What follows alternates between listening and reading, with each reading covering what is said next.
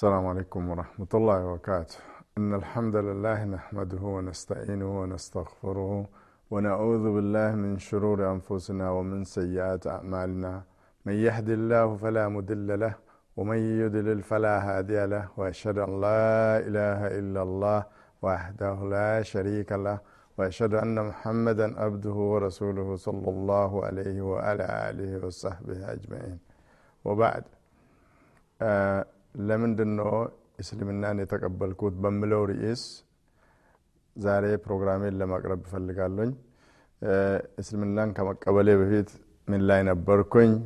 ከተቀበልኩኝ እንዴት ተቀበልኩኝ? ከተቀበልኩኝ በኋላስ የደረስኩበት ማጠቃለያ ወይንም ደግሞ ግንዛቤ ምንድን ነው በሚለው ዙሪያ ላይ ለማቅረብ እሞክራለኝ ስለዚህ አሁን የመጀመሪያውን ፕሮግራም ለማቅረብ እሞክራለኝ እኔ ስሜ ኡመር ሮቤ ይባላለኝ አስቀድሞ እስልምናን ከመቀበሌ በፊት የክርስትናን ሃይማኖት ይከታተል ነበር። የክርስትናን ሃይማኖት ሲከታተል ደግሞ ቤተሰቦቼ የኦርቶዶክስ እምነት የሚከተሉ ሲሆኑ ከጊዜ በኋላ እኔ ወደ ትምህርት ቤት በሚገባበት ጊዜ የነበረውን የኦርቶዶክስና የፕሮቴስታንት ሃይማኖት ልዩነት ካገናዘብኩኝ በኋላ እንደው ለራሴ ወይም ለህይወቴ መዳን ወይም ደግሞ ወደፊት ተስፋዬ የፕሮቴስታንት እምነት ይሻለኛል ብልዬ ወደ የፕሮቴስታንት እምነት ለመሸጋገር በቃሁኝ። በዛው የፕሮቴስታንት እምነት ውስጥ እያለሁኝ በትምህርት ቤት ብዙውን ጊዜ የመጽሐፍ ቅዱስ ትምህርት እንማር ነበር። እንዲሁም ደግሞ መዝሙሮችን እንዘምር ነበር ከጊዜ በኋላ ግን ያም ሆኖ የፕሮቴስታንት ትምህርት ቤት ለቅቄ ወደ አድቬንቲስት ትምህርት ቤት ገባኝ። የአድቬንቲስት ትምህርት ቤት በሚገባበት ጊዜ አድቬንቲስቶች የሚያከብሩት ቅዳሜን ሲሆን ፕሮቴስታንቶቹ ደግሞ ይሁድን ያከብሩ ነበር። በሁለቱ ሃይማኖቶች መካከል ወይንም ደግሞ በፕሮቴስታንትና በአድቬንቲስት መካከል ትንሽ የማክበር የሚከበረው ቅዳሜና እሁድ የምለው ነገር ጥርጣሬ ውስጥ አስገባኝ ለምን ሁለቱም የኢየሱስን እያመለኩ ወይንም ደግሞ ሁለቱም ኢየሱስ ጌታ እያሉ አንደኛው ቅዳሜ አክባሪ ሆኖ ሌላኛው ደግሞ ይሁድ አክባሪ ሲሆን ይሁድ አክባሪው ቅዳሜ አክባሪውን አንተ ትክክል አይደለህም እኔ ትክክለኛ ነኝ። እንደዛውም ሁሉ ቅዳሜ አክባሪውም ለይሁድ አክባሪ እንደዛው አንተ ትክክለኛ አይደለህም እኔ ነኝ በቀጥተኛ መንገድ ላይ ያለሁት ይላል። ስለዚህ ትንሽ በእምነቴ ላይ ጥርጥር አደረብኝ። እንዲሁም ደግሞ በጭንቅላቴ ውስጥ ሌላ አማራጭ ማፈላለግ እንዳለብኝ ወሰንኩኝ። ያም ሆኖ በዛው በአድቬንቲስት ትምህርት ቤትም አልቀረሁኝም። ከዛ ወደ ካቶሊክ ትምህርት ቤት ገባኝ ካቶሊክ ትምህርት ቤት በምገባበት ጊዜ የሚገርመው ነገር ካቶሊኮች የነበሩትን የክርስትና አንጃዎችን በሙሉ X በማድረግ ወይም ደግሞ ላሉት የክርስትና አንጃዎች በሙሉ ዜሮ በመስጠት እነርሱ ብቻ የመጀመሪያ ሃይማኖትና ሌሎች የክርስቲያን sect ኦች ወይንም ደግሞ denomination ኦች ከካቶሊክ ያፈነገጡ ወይንም ደግሞ የተገነጠሉ አድርጎ ያስተምራሉ። ከነበረኝ ጥርጣሬ ላይ አሁንም ደግሞ አዲስ ጥርጣሬ ስላደረብኝ በወቅቱ ደግሞ ፍልስፍና ትምህርት በትምህርት ቤት ከኤሌሜንተሪ ደረጃ ጀምሮ እስከ ዩኒቨርሲቲ የሚሰጥበት ወቅት ስለነበረ ሀሳብ ይቀድማል ማተር ይቀድማል የሚሉ ሀሳቦች ደግሞ ይመላለሱብኝ ስለነበረ ለጊዜው የሃይማኖትን ጉዳይ ገሸሽ ማድረግ ወይንም ደግሞ ትኩረት ባለመስጠት አሁን ወደ ትምህርቴ ብቻ ማተኮር ጀመርኩኝ። የሆነ ሆኖ ከጊዜ በኋላ በትምህርት እየገፋው ከሄድኩኝ በኋላ ሀይ ስኩል እንደገባውኝ ከካቶሊክም ከአድቬንቲስትም ወይንም ደግሞ ከፕሮቴስታንትም የነበረው ጫናና የነበረው ሰበካ ስለሌለ ለአራት ዓመታት ያለምንም የሃይማኖት ተጽዕኖ ትምህርቴን መከታተል ጀመርኩኝ። ያም ሆኖ ግን እስልምናን እንደ አንድ ሃይማኖት ምርጫ ያስቀመጥኩበት ወቅትም አልነበረኝም። ምክንያቱም እኔ እንደሚገምተውና እንደማስበው ሃይማኖት ካለ ወይንም ደግሞ አንድ እውነተኛ ሃይማኖት ቢኖር ክርስትና እንጂ እስልምና አይሆንም ነገር ግን እውነቱን የሚፈልገው ወይንም ደግሞ እውነቱን ሳፈላልግ የነበርኩት በነበሩት የክርስትና ምንጮች ወይንም ደግሞ በነበሩት የክርስትና ሃይማኖት ዲኖሚኔሽኖች ውስጥ አንዱ ትክክለኛ ይሆን ይሆናል በሚል ለእርሱ ግን ማረጃ እስከ ማጠናቀር ወይንም ደግሞ እስከ ማፈላለግ ድረስ የሄድኩበት ጊዜ ነበር። ብዙም ቤተ ክርስቲያን አልከታተልም ነበር፣ ምክንያቱም ጥርጣሬ አድሮብኛል። መጀመሪያ በፕሮቴስታንት ሃይማኖት በነበርኩበት ጊዜ የፕሮቴስታንት ቤተ ክርስቲያን ይከታተል ነበር። ከዛ ወደ አድቬንቲስት ትምህርት ቤት በሚገባበት ጊዜ ደግሞ የአድቬንቲስት ቤተ ክርስቲያን ይከታተል ነበር። አሁንም አድቬንቲስትን ጥዬ ወደ ካቶሊክ በሚሄድበት ጊዜም የካቶሊክ ቤተ ክርስቲያን ይከታተል ነበር።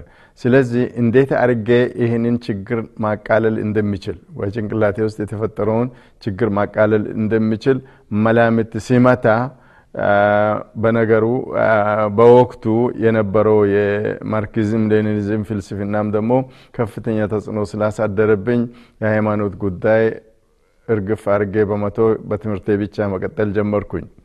የሆነ ሆኖ አላህ እንግዲህ አንድ የቀደሰልኝ ወይም ደግሞ የደገሰልኝ ነገር በፊት ለፊቴ ስለጠበቀኝ በአንድ ወቅት ብዙ ልቦለዶችን በማነብበት ጊዜ የአማርኛ ቁርአን አገኘሁኝና ቁርአኑን ደግሞ ማንበብ ፈለግኩኝ።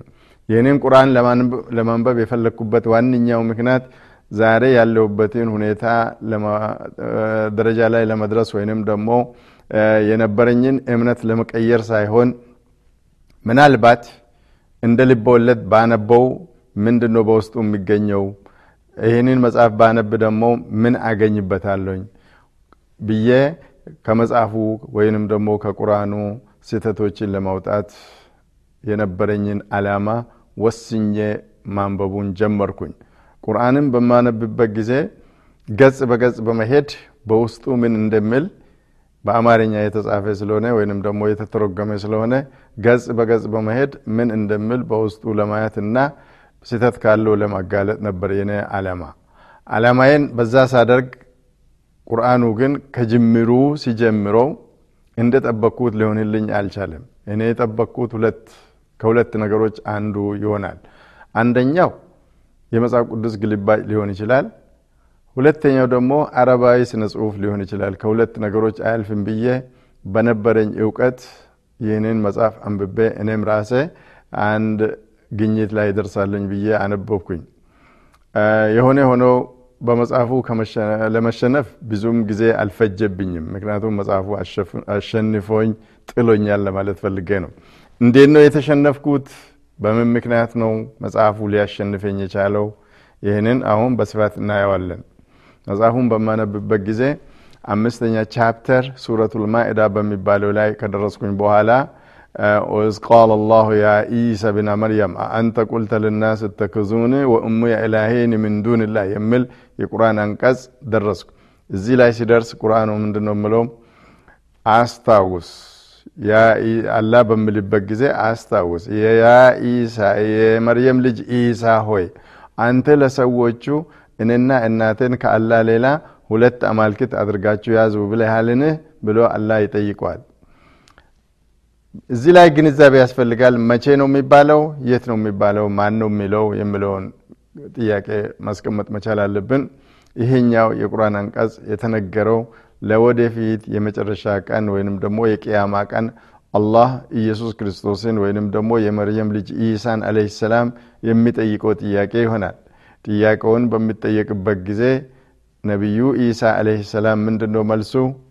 ጥራት ይገባ ይህንን ማለትንና አለማለትን አንተው ታውቆ የለም ወይ ብሎ ይክዳል ማለት ነው። እኔና እናቴን ከአላህ ሌላ ሁለት አማልክት አድርጋችሁ ያዙ ብለህ አስተምርሃል ብሎ አላህ በሚጠይቅበት ጊዜ ነቢዩ ኢሳ አለይሂ ሰላም ይህንን ማለትንና አለማለትን አንተው ታውቆ የለም ወይ ጥራት ይገባ እኔ ያልከኝን ቃል እንጂ ሌላ ነገር አላልኩኝም። እስራኤል እናንተ አላህን ተገዙ ጌታዬን እና ጌታችሁን አላህን ተገዙ እንጂ ሌላ ነገር ምንም አላልኩኝም አለ። እዛ ላይ ስደርስ ትንሽ ድንጋጤም ነበረብኝ። ምክንያቱም ቁርአኑ ካስቀመጥኩበት መጀመሪያውኑ pre reading ወይንም ደግሞ የቅድመ ንባብ ጥያቄ አስቀምጬ ነበር ያነበብኩት። አንድ ወይ የመጽሐፍ ቅዱስ ግልባጭ ሊሆን ይችላል፣ ካልሆነ ደግሞ ከመጽሐፍ ቅዱስ ግልባጭ ውጭ ከሆነ ደግሞ አረባዊ ስነ ጽሁፍ ሊሆን ይችላል ብዬ ነበር የገመትኩኝ። በሚያስገርም ሁኔታ ከሁለቱም ውጭ ሆኖ አገኘሁት። ምክንያቱም የአረቦቹ ስነ ጽሁፍ ብዬ የገመትኩት ወይንም ደግሞ የመጽሐፍ ቅዱስ ግልባጭ ብዬ ያስቀመጥኩት መጽሐፍ እንደገና ክርስትናን criticize ሲያደረግ ክርስቲያኖቹን ደግሞ criticize ሲያደረግ አነበብኩኝና ማመን አቃተኝ። ከዛ በኋላ ቀስ ብዬ ይህንን አሁን ያነበብኩትን የቁርአን አንቀጽ ማስተንተን ጀመርኩኝ። ከነበረኝ የመጽሐፍ ቅዱስ background ጋር ደግሞ ማገናዘብ ግድ ሆነብኝ። ምክንያቱም ይሄ ነገር የሚባለው የመጨረሻ ቀን ወይም የቅያማ ቀን ነቢዩ ኢሳን አለይሂ ሰላም አላህ የሚጠይቀው ጥያቄ ሲሆን ምንድን ነው ጥያቄው? እርሱ እናቱንና ራሱንም ከአላህ ሌላ ሁለት አማልክት አድርጋችሁ ያዙ ብሎ ስለማስተማሩና ስላለማስተማሩ ስለሆነ ወደ ኋላ ዞር ብዬ አሁን ከመጽሐፍ ቅዱስ ጋር ማገናዘብ ጀመርኩኝ።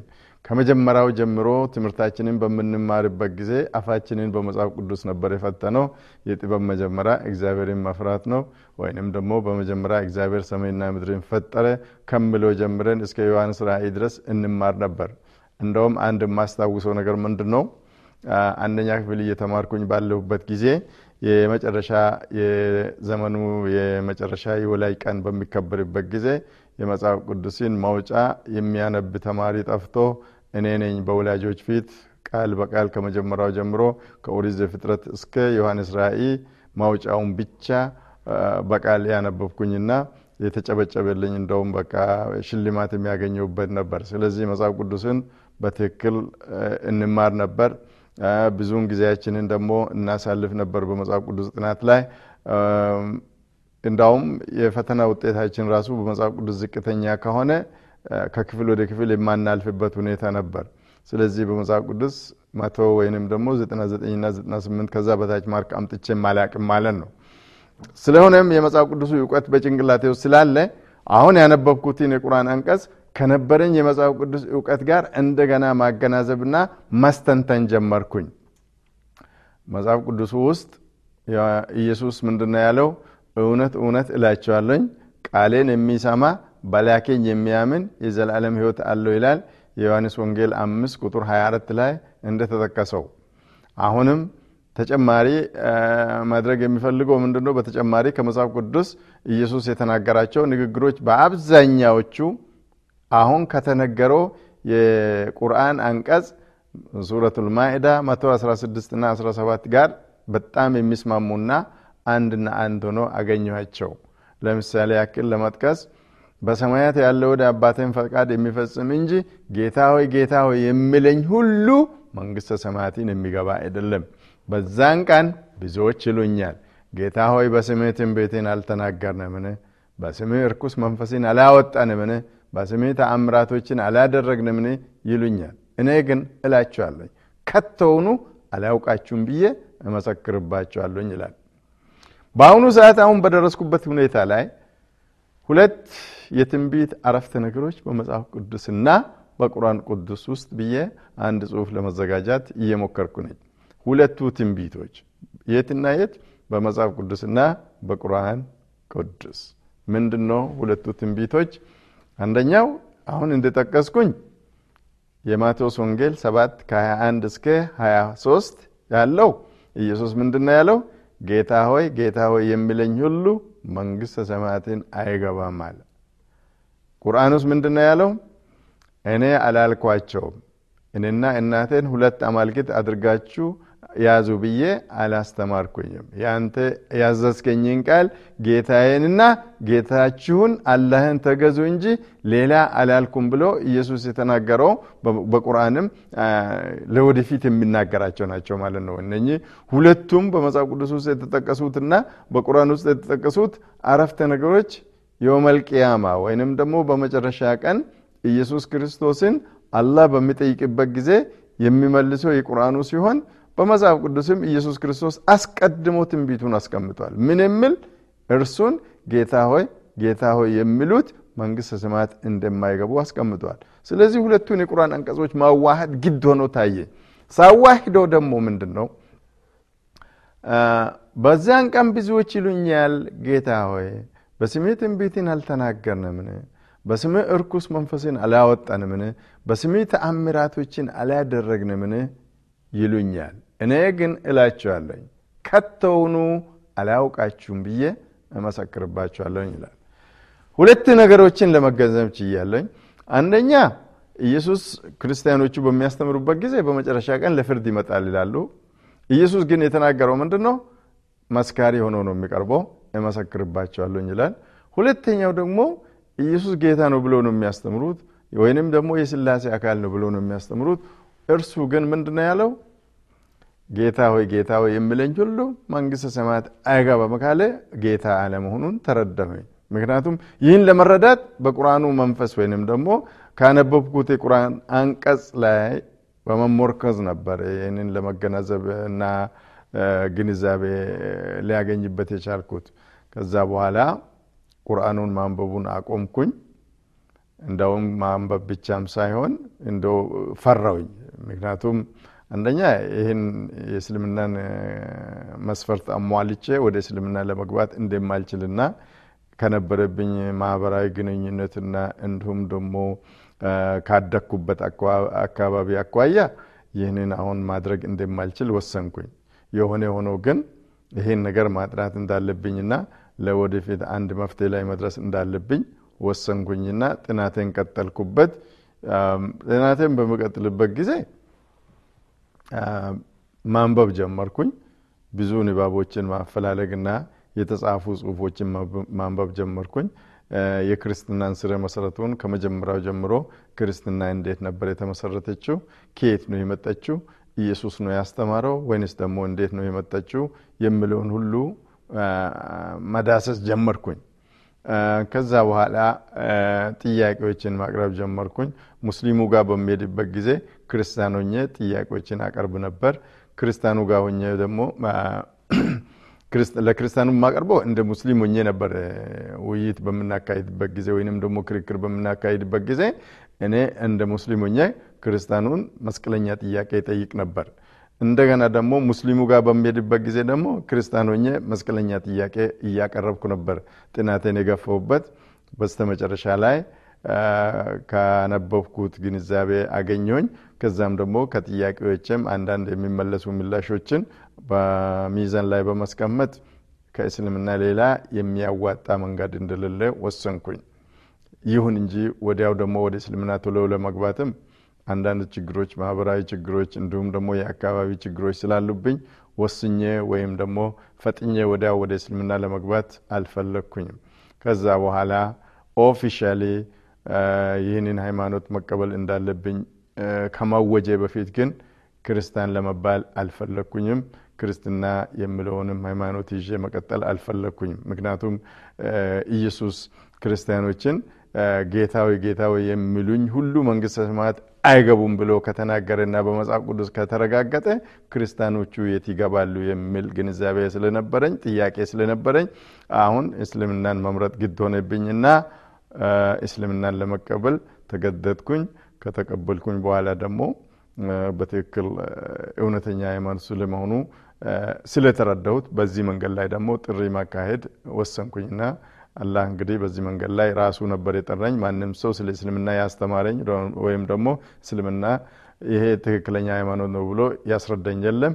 ነገር ግን አላህ ራሱ በፈለገበት ሰዓት በራሱ ህክማ ወደዚህ መንገድ እንዲመለስ ረድቶኛል አልሐምዱሊላህ ረብልዓለሚን ወአክሩ ዳዕዋና አን አልሐምዱሊላህ ረብልዓለሚን ወሰላሙን አላ ልሙርሰሊን